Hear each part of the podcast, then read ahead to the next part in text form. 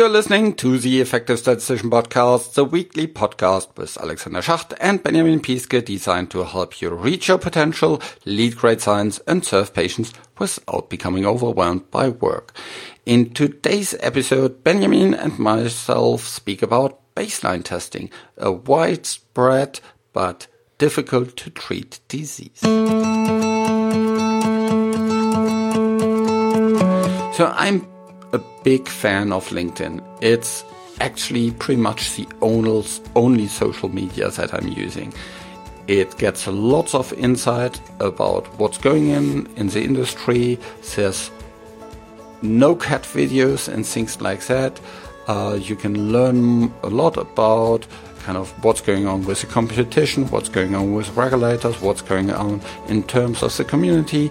So join LinkedIn if you haven't done yet. And if you're on LinkedIn, then please also join the Effective Statistician LinkedIn group, because there you will um, come together with like-minded people that also listen to this podcast, and you can exchange your ideas and learn from each other. This podcast is created in association with P S I, a global member organization dedicated to leading and promoting best practice and industry initiatives. Join P S I today to further develop your statistical capabilities with access to the video-on-demand content library, free registration to all P S I webinars, and much, much more.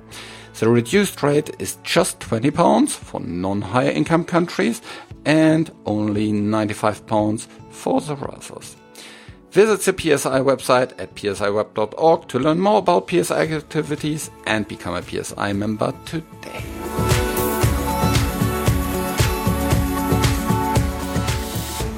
Welcome to another episode of The Effective Statistician. This time it's again Benjamin and myself. Hi Benjamin, how are you doing? Thanks Alexander, very well. Just returning from vacation, so it could be worse.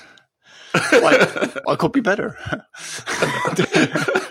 Yeah, depending on how you look at it. But but I really, overall, I enjoy work. So that's uh, it's probably good. But, and sometimes, you know, vacation, then some kind of work in the office can also be quite nice. No, that's, that's true. But still, sometimes you need a break. And that's why it's always yeah. nice to be somewhere else, especially if it's getting colder here and you go come from or go somewhere warm. Yeah, I can imagine that Italy in fall is quite nice. So it is indeed. So we are recording this in um, October of twenty nineteen. And today we are talking about baseline testing for randomized studies. When have you first been confronted with this problem or this topic? yeah, to actually, actually not, not that often in my, in my career. The reason is that I started usually with non-randomized studies. So I had a lot of interaction with single arm trials. And so there was some investigation quite meaningful in, into the baseline characteristics.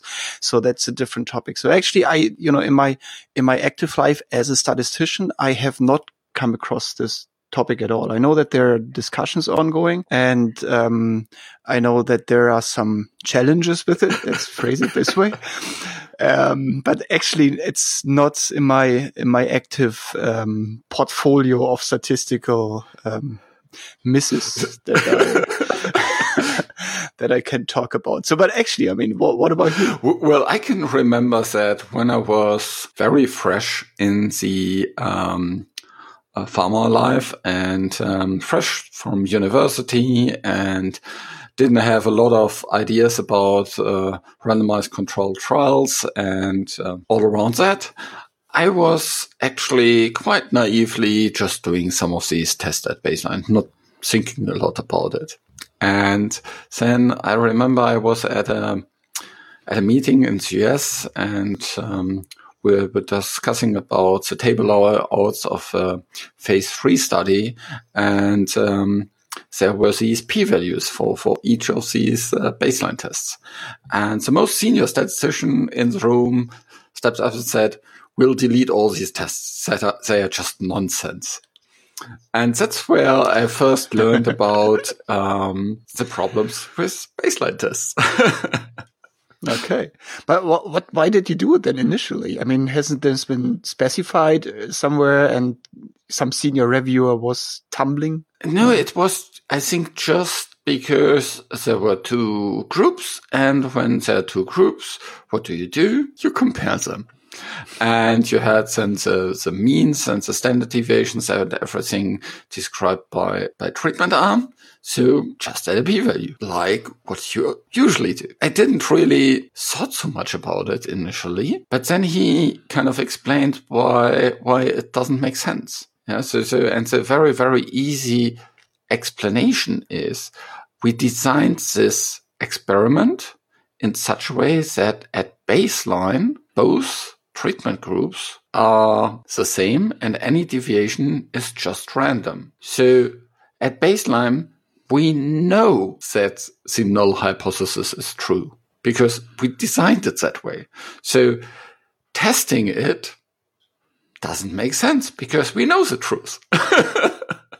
so, so yeah. So is it is it then that, that people ask for it? I mean, in a way, in, yeah. in a way, it must be popular somehow because otherwise it wouldn't be a topic. So why? What is what is then the rational? Be, if it's so easy, so straightforward to say it's nonsense. So why why is it done then? Before we looked into this uh, podcast and prepared the podcast, we looked in a little bit into the literature, and and it's quite striking.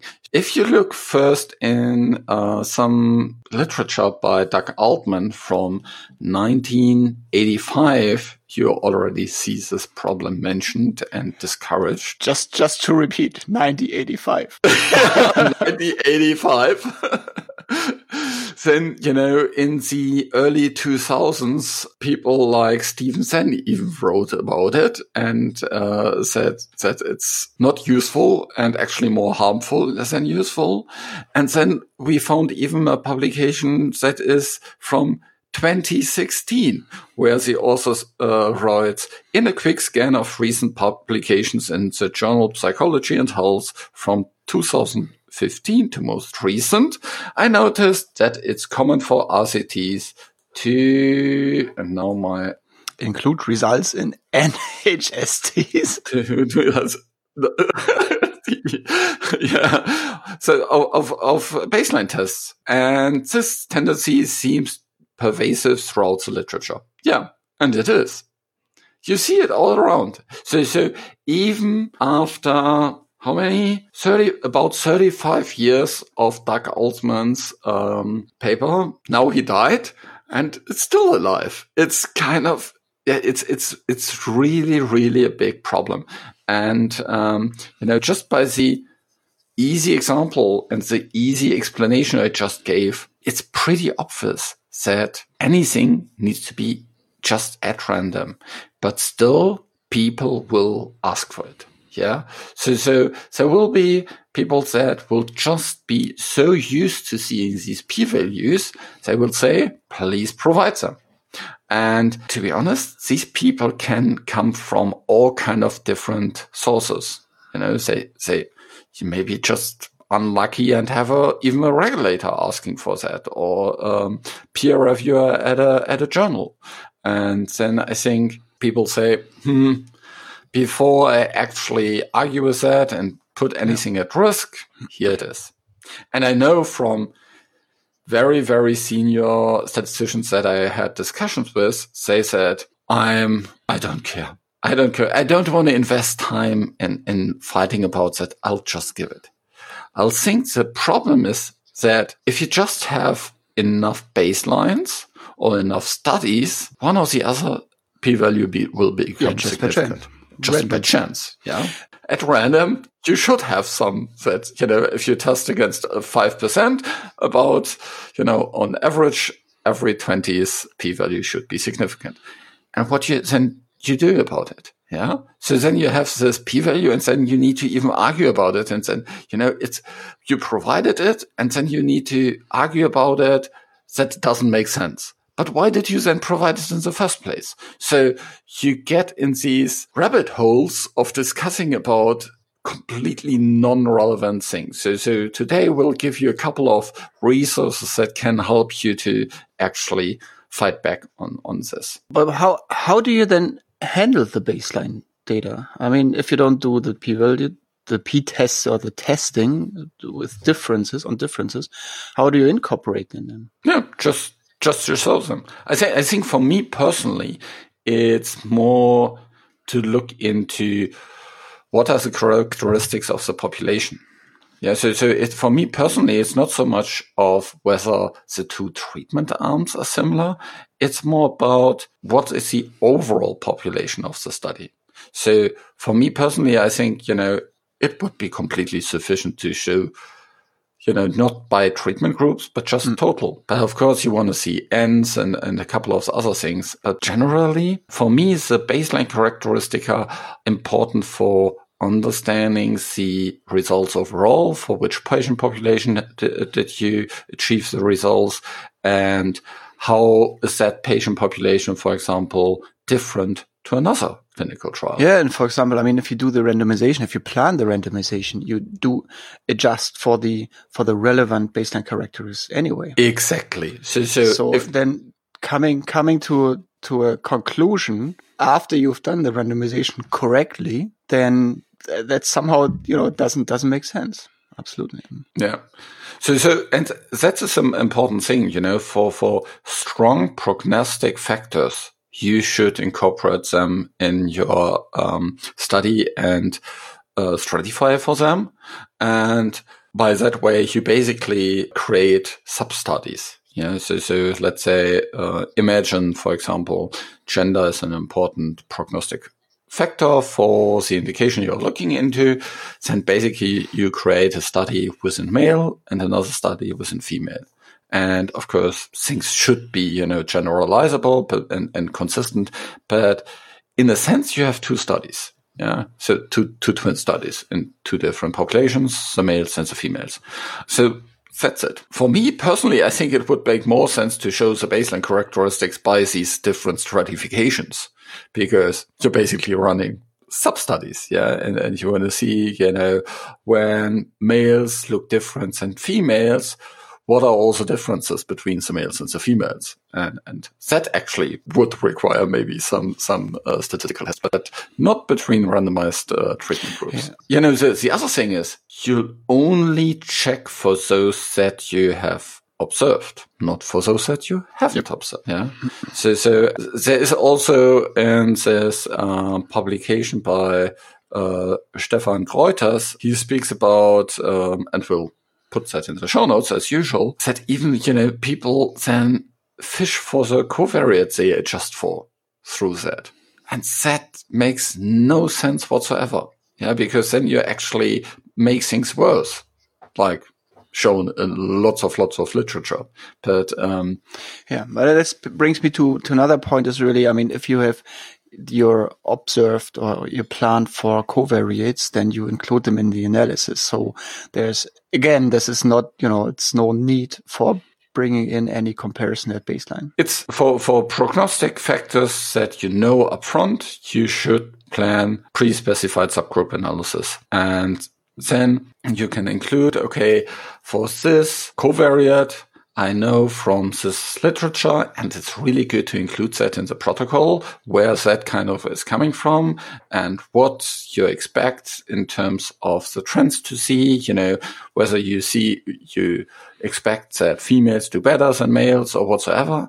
It's really important to have that pre-specified in the beginning, and then you can uh, get over it. So, so, in terms of the literature that we just discussed, so the, the most recent one is called Baseline Comparisons and Covariate Fishing, Bad Statistical Habits We Should Have Broken Yesterday. Could have been also a really nice title of this podcast episode, by the way. Yeah. I, I don't know. I, I, I think what it needs is for statisticians to be more bold and withstand the request. Yeah. And, and it's about taking leadership here. It's about standing your ground and saying, this doesn't make sense. And if we do that, it, for those who actually know that it's stupid, we look stupid and we don't want to look stupid. So, so that's, could be also a nice argument against it. Mm, it is. But actually, if you, if you say, I mean, we said that it's illogical, or at least it's, it's nonsense. It doesn't make sense. But is it then wrong to do the baseline testing? So does it do any harm? I think it's misleading. it creates discussions where you then have, you know, nonsense discussions. Then you have discussions about, but here, by chance, there is something significantly different. Yeah, and then you can say, yeah, and by chance, something else will be significantly different, but in the other direction. Maybe we, have, we just haven't checked for that. Yeah, but, but, but, or we haven't collected that. So, so, and our overall statistical tests in the end take that into account. You know, they are designed that way.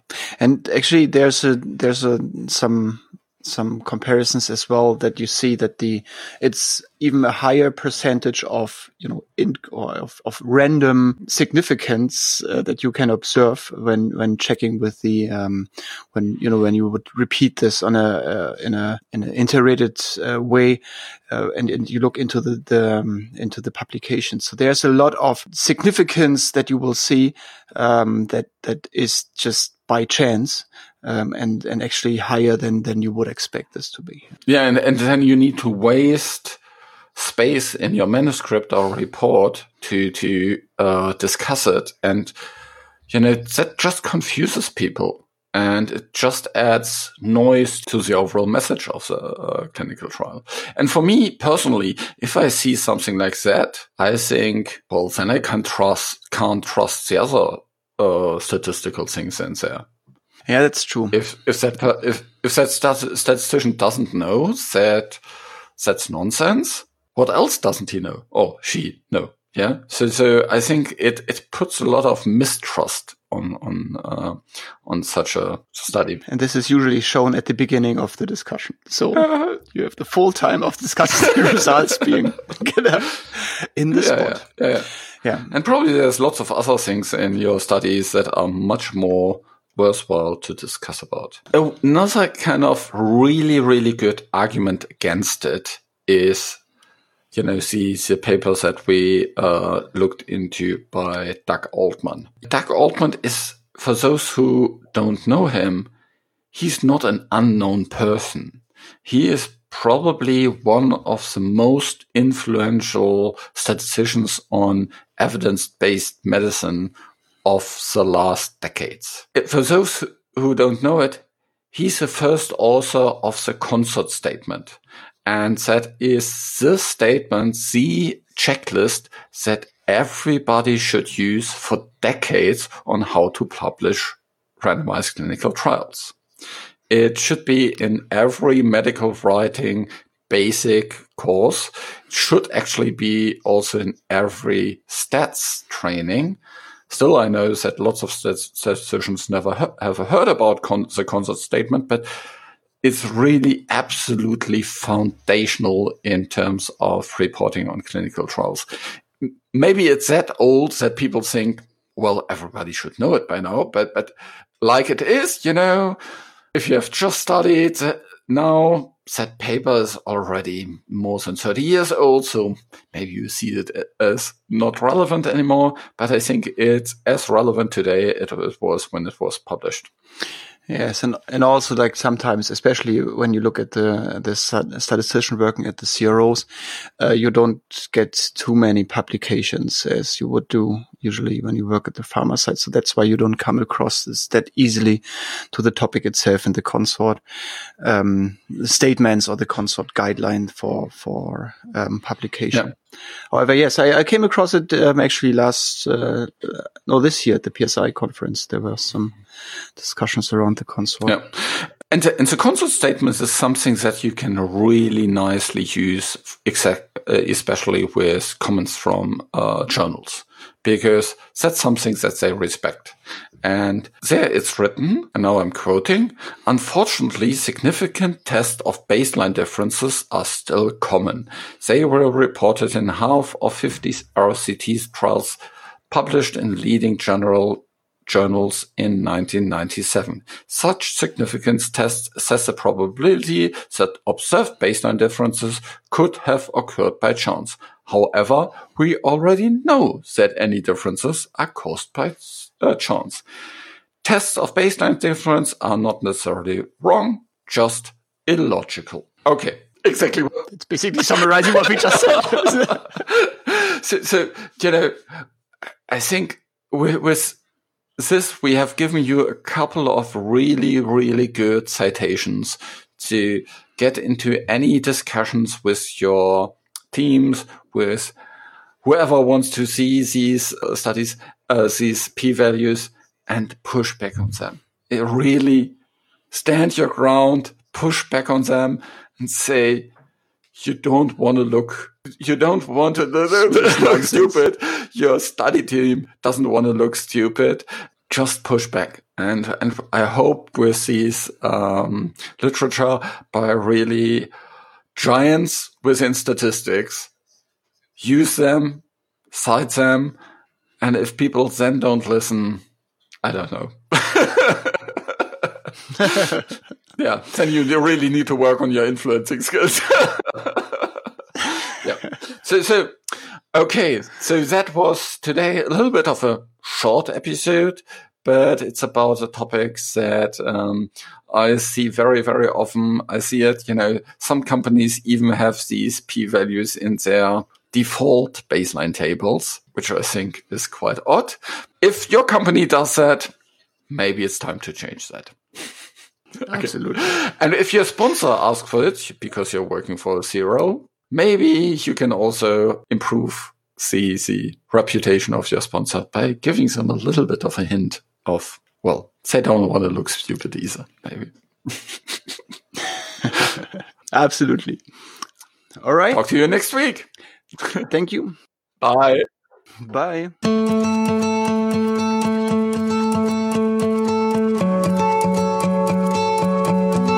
This show was created in association with P S I. Thanks to Rain, who helps with the show in the background. And thank you, as always, for listening. Please tell others about uh, this podcast if you enjoy it, so others can benefit from it as well. You can just share the effective statistician dot com homepage, because there everybody finds all the show notes and you can learn more about our podcast to boost your career as a statistician in the health sector.